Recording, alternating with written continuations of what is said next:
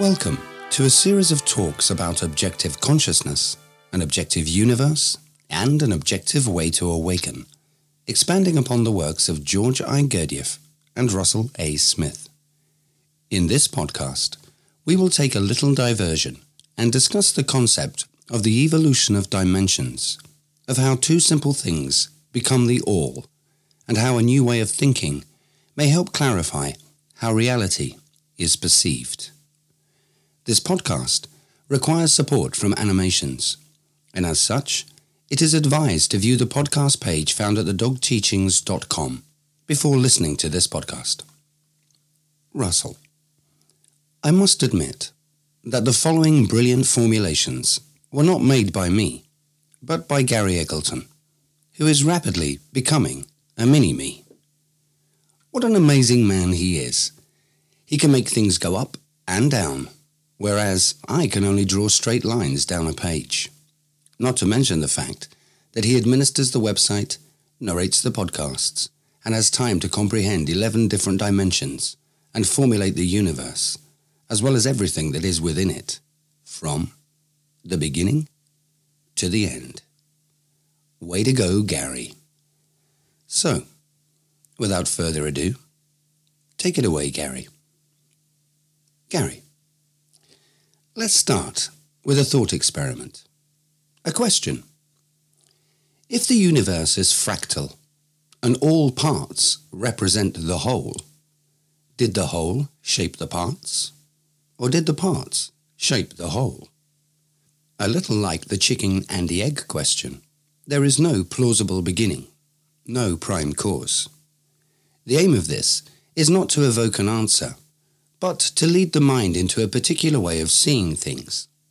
Ways that have been alluded to symbolically, such as in the yin yang symbol.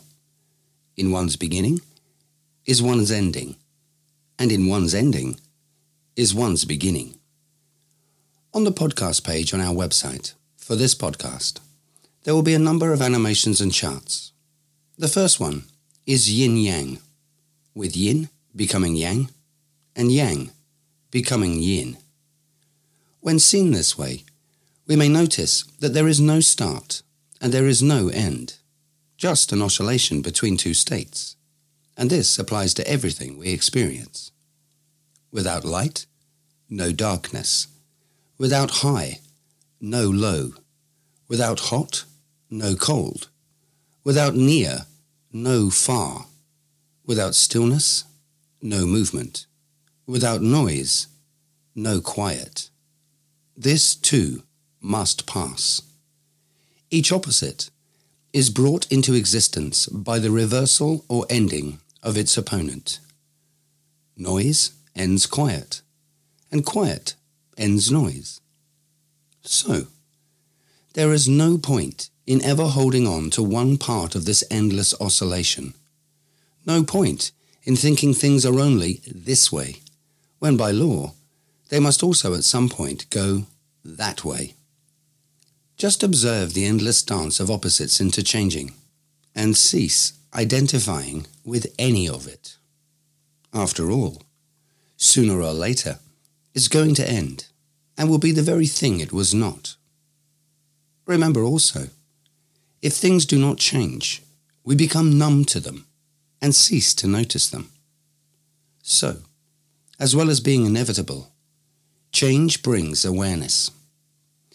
If things change too much, we cease to notice them as well. It's hard to see anything in a forest if we shake our heads. But if we remain perfectly still and soften our gaze, we will notice every movement. Only when we cease moving can we see what is really moving. Recognizing that everything oscillates, we can now take a little journey through dimensions, from points to oscillations to higher dimensions, with just two simple principles the particle and the wave. Let's begin with no dimensions, nothingness, the void. No time, no space, no mass, nothing. Dimensions, zero. Now, Let's imagine that nothing begins to oscillate. We now have a pendulum, animated, moving side to side in one dimension. This can be found on the page for this podcast on our website and at the link shown on this podcast. The animation shows a point oscillating in a repeating pendulum motion. And not only side to side, but also up and down. And note that when we see the same oscillation plotted over time, a sine wave appears. The next animation is an oscillating point, but moving vertically. Where there are more dimensions, there is more meaning. A point, oscillating in two dimensions together, will outline a circle. The next animation shown is of two concurrent points oscillating up and down, and left and right, creating a circle together. Perhaps this is what is meant by the circular symbolic everything that we find in the Enneagram. A preview, a pre-dimension. This could be referred to as the symbolic dimension. A dimension of particles, oscillations, waves, and spirals, but one without any form. What now if this dimension begins to oscillate? From zero dimensions, we go to one dimension and then to two dimensions and create a circle from waves. Imagine this group of three dimensions 0, 1, and 2 as a unit, a particle. This is ultimately represented by a single circle. This particle begins to oscillate. An oscillating circle, in both size and time, will create a sphere. On the podcast page, we show the animation of a sphere formed from oscillating circle sizes. Thus, the next two dimensions, 3 and 4, are physical space and time. The symbolic dimension, plus two more, create the physical dimension. These physical particles begin to oscillate and move in space. Their very being requires time to justify once not being, but also where they now are. By oscillating the circle in three dimensions, three points oscillating, we create a sphere. From one state to another, we create time, the fourth dimension, explaining how this sphere can both be and not be, not at the same time, but because over the span of time, it both doesn't exist and exists. The symbolic dimension becomes the physical dimension and now becomes the dimension of the physical universe. Particles and waves, colliding, coalescing, and evolving over time. Particles that make up an object in space and time, and also that object moving in space and time. We can observe matter oscillating in the physical universe, and we can observe existence around us, beginning, ending, and beginning again. Nature displays this often as the seasons change, from winter to spring to summer to autumn, and back again. Life oscillates. Subatomic matter oscillates. Everything ultimately oscillates. However, time does not. In this particular dimension, we only experience a forward part of the oscillation. This may be because this is the forward part of the oscillation of the physical universe which we are currently riding on. Or, perhaps, there is some external force keeping this oscillation moving in one direction. Or maybe there is an antimatter universe that is operating in reverse. The only place this can be realized is in our minds. There is no physical proof of reverse oscillation. So, time becomes the first uniquely subjective dimension in our journey of evolution so far. Maybe this is why Gurdjieff referred to time as the unique subjective. it does not seemingly oscillate back, and it is relative, both in space-time and experience. As numerous experiments have shown, at faster speeds, time slows down. And, with perceived experience, an hour with something we enjoy seems like five minutes, but five minutes with something we don't seems like an hour. However, whilst seemingly there can be no further development to the dimensions from zero, one, and 2 dimensions, to that plus 3 and 4 dimensions, to that plus 5 and 6 dimensions, we can now resolve the time dichotomy, and by doing so, discover the whereabouts of the next two dimensions that make up the next circle of reality. Until we arrived on this planet, conscious life accepted the world as it is. They were what they were, and always did what they always did. That snake bites, that one tries to hide. This animal runs, and this one attacks. Everything had its place. Until we came along. As we discussed in podcast series 2, episode 2, the moment we asked the question, What am I supposed to be? we were told all sorts of conflicting and illogical things. We lost our sense of reason. Often magic and superstition was put in place to fill the gaps and to mend the inconsistencies. But more often, that confused matters even more until we either chose to stop asking or were told to stop. If we could remember how things were, as well as see how they are, we would gain insight as to how to control or live with them. Memory and knowledge begin to offer advantages. If we knew every reason why something was the way it was, both in terms of its physical structure and makeup, and how it actually arrived in the room at that moment, we would see its subjective beginning, leading up to its being here today, and we would understand it. We would understand why it was here, what it was part of, what it is doing, what it's made of, how it got here, and where it's going. We would see it all. We would even understand why it was doing something. There is no debate on the single path something took to come into being at a particular place and time.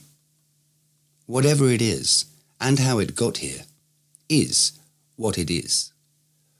What was in the past is fixed and all which came before simply became for. Reason is the resolver of the uniquely subjective time. Time, for the physical universe, moves in one direction, but for reason, time moves in reverse. The moment reason appears in the universe, time can now oscillate backwards. Reason is simply time in reverse, where anything can be understood. By knowing a something's journey to get here, and also its journey of how it came to be, we go back in time to where it began, and where what made it began, began in itself. And the more reason we have, the further back we can go, and the more detail we can take in. And more importantly, the more capable we are of accepting what is, the more capable we are of becoming impartial to what is. Reason oscillates back in time in the mind, and time oscillates forward in physical reality. The ability for a mind to oscillate in time allows it to also experience movement into the future, thus giving conscious, thinking beings the ability to observe, measure, and predict more and more outcomes. This in turn reduces risk and helps propagate the species. The more that is seen and understood with reason, the more that can be seen. The less bias there is, the more options there are to see and experience. Where there is bias, it shuts down perception of options, as some which fall outside what is acceptable is rejected. Complete impartiality is having completely open and accessible options to reason through. The advent of reason and impartiality brings forth the concept and dimension of possibility, realization, and application of options. Dimensions 7 and 8. Possibilities in space and time. Dimensions 9 and 10 could be those possibilities materialized, but outside of our purview, they become mere ideas. All things materialized. All possibilities understood. Beyond that, unknown. The chart shown on the podcast page indicates the seven layers of blending that result in particles becoming waves and waves becoming particles. Ever bigger, ever more complex, with ever more meaning. The higher our consciousness goes, the more we understand the dimensions below us. In the chart, we see seven layers of pairs of dimensions, leading from the unknown void through evolutionary existence back to the unknown. Another oscillation. We began this podcast with a thought experiment, and we can end with another one. It is based upon an old Japanese koan that says, If a tree falls in a forest and no one is around to hear it, does it make a sound? Well, without our senses, what would anything be? Let's take a journey and eliminate them, one by one.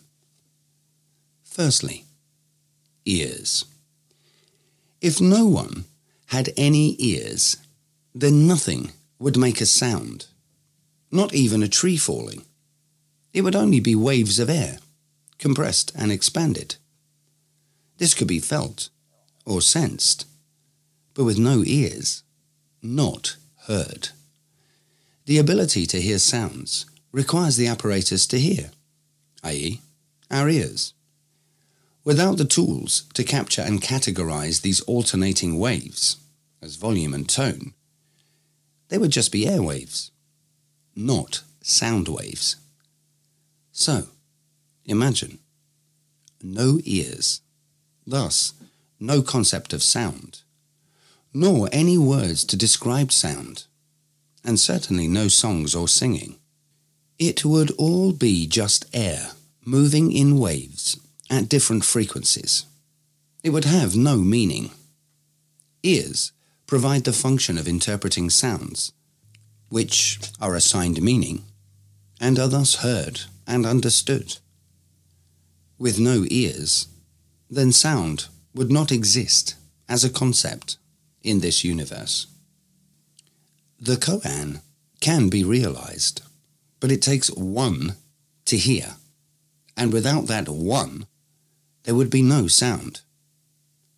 So, what about seeing the tree fall? That brings us to the second sense. The sense that perceives light in the way that ears perceive sound. Would light actually exist if no eyeballs or retinas had evolved in this universe to perceive it? Imagine if there was no being that knew what light or colour was, and nothing had evolved that could detect light, nor even be aware of its existence. Light would merely be photons in waves, would have a frequency, and perhaps be detectable by machine, but it would not have any meaning, nor would we have any awareness or language for it. It would not exist to us. Light would not exist as a concept in this universe. So, imagine no eyes, thus no concept of light nor colour, nor any words for them. The koan is further answered by the question of what a tree even looks like, let alone what would be the sound it makes when it falls. Next is the sense of smell. What if there was no such thing as a nose? no nose evolved, and nothing evolved to detect odour. Would a smell exist if no nose ever existed? Would there even be words from scents and odours? All these would just be chemicals vaporizing from objects, and they would come, stay, or go. But nothing on earth would label them as a smell. So, imagine no nose, thus no concept of smell or scent, nor any words for it. Smell does not exist in this universe. Onto the sense of taste. If there were no taste buds, nor tongue, or nose to sense the subtle delicacies of substances, then there would be no taste. It would merely be chemical compositions, some edible, some not. Taste is a function for interpreting chemicals, to assist with eating, to know if something is good or bad, liked or disliked. But without any organ of taste, there would be no sensation of taste, and thus no meaning to it. So, imagine having no tongue, thus no concept of taste, nor any words for it. Taste does not exist in this universe. The next sense is touch. What if there were no nerve endings that could detect heat, cold, texture, weight, moisture, vibration, movement, relative positioning of self, and self in the world? What if nothing could be sensed by touch? Nothing sensed within or outside the body. No sensation of anything that can be touched. There would be no words to describe any object's form or surface. No meaning ascribed to them. Nothing. So, imagine no nerves that can sense, thus, no concept of touch, nor any words for it. Touch does not exist in this universe. With all those gone, that leaves us with just a sense of self, a sense of being. Now, what if that did not exist? What if we had no awareness of self, or others, or any sense of anything being? We would just be. Or would we not be? Which one? So, imagine nothing that can sense self or being, thus no concept of anything, nor any words for it. Being does not exist in this universe. Thus, with that realization, one ceases to be, but still is. A void of unknowing, starting out that way, and perhaps returning to that same source. This can be summed up nicely with a poem by Ronald Knox called God in the Quad.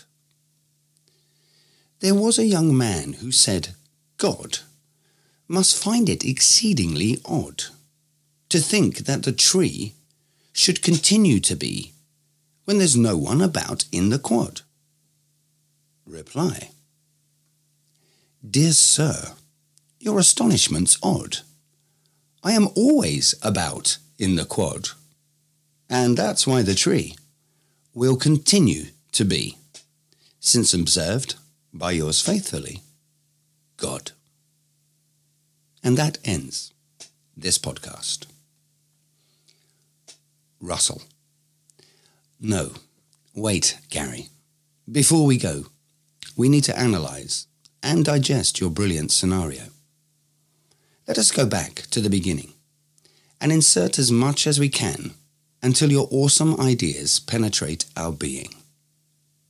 First of all, I love the idea that reason is the reversal of time. What a thought! And one that makes perfect sense. Reason is the only thing that can go back through time, can see the beginning from the end and all the steps and processes that occur along the way. Just brilliant. We, as human beings who possess reason, are all time travelers. And, just like you said, if we can perceive the past, we must also be able to conceive the future. Wow, wow, wow. Come to think of it, what you have described can be seen in the diatonic Enneagram, which we explored in podcast series 2, episode 27, called The Enneagram. In it, we found lines of supervision that explored the past, saw the future, and activated the present. I am also taken aback with your description of oscillations and dimensions, not to mention your very helpful animations. Boy, back in the day, I wish I had your abilities. You know, your ideas just might justify string theory, as well as multiple dimensions and universes. Let's start with string theory, as discussed by Andrew Zimmerman Jones and Daniel Robbins in The Basic Elements of String Theory.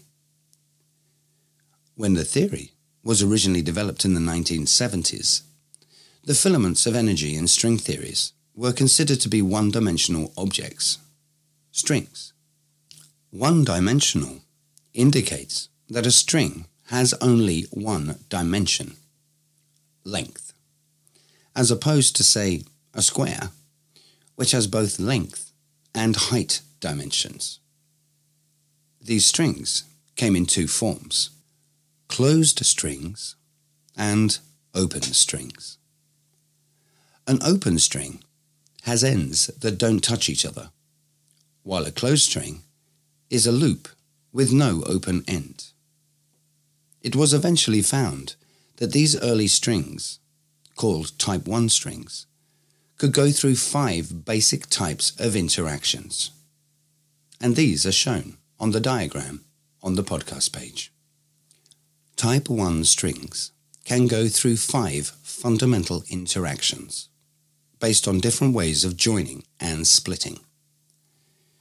This proved to be important because the closed strings have properties that make physicists believe they might describe gravity. Instead of just being a theory of matter particles, physicists began to realize that string theory may just be able to explain gravity and the behavior of particles.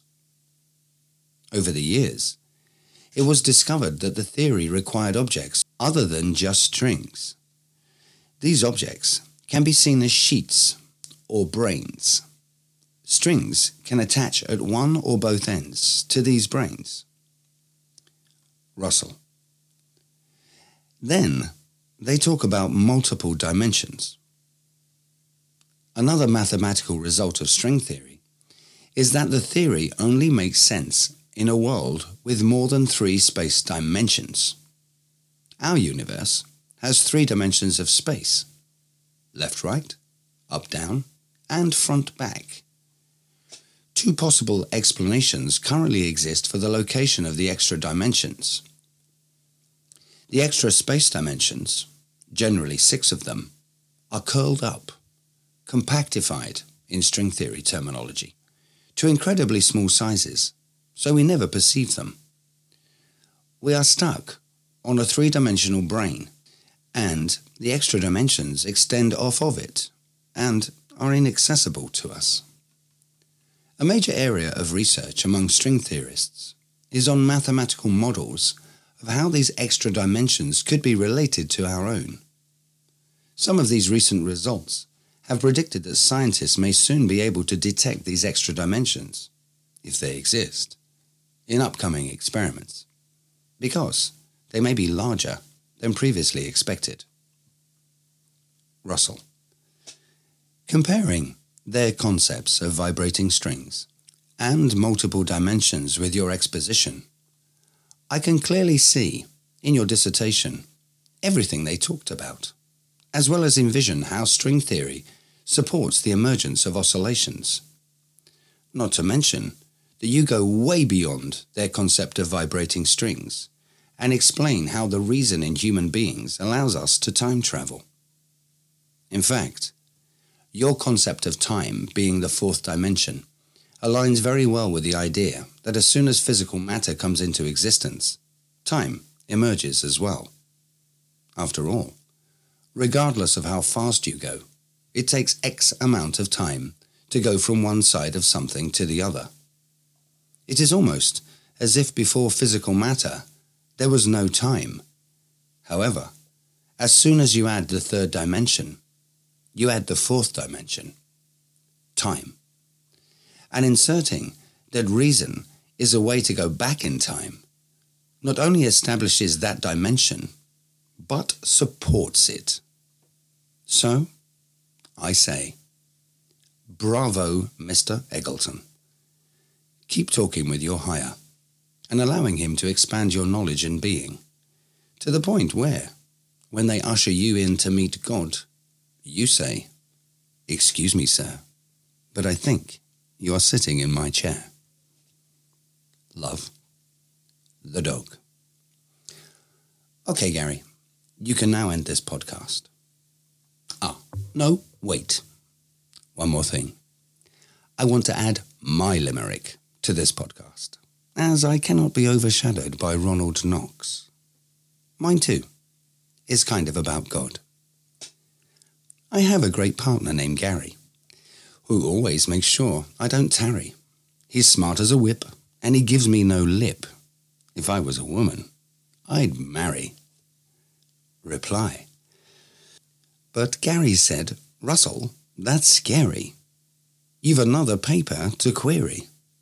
So take hold of your pen and please write one again, but only what's deemed necessary. Okay, you can now end this podcast. Gary. Thank you, Russell, and to all you listeners. Thank you for listening. If you have any questions that you would like answered, please send them to information at thedogteachings.com and we will endeavour to answer them and include them in future podcasts. And if you would like to know more about the subjects and exercises we have been exploring, including the book and guide that underpins it all, which is also available for purchase as a new hardback or as a PDF download, you can do so by going to thedogteachings.com. That's T H E D O G T E A C H I N G S dot com. There, you'll be able to obtain Mr. Smith's diagrams, models, videos, and listen to other talks, as well as learn all the mathematics that supports them, and much, much more.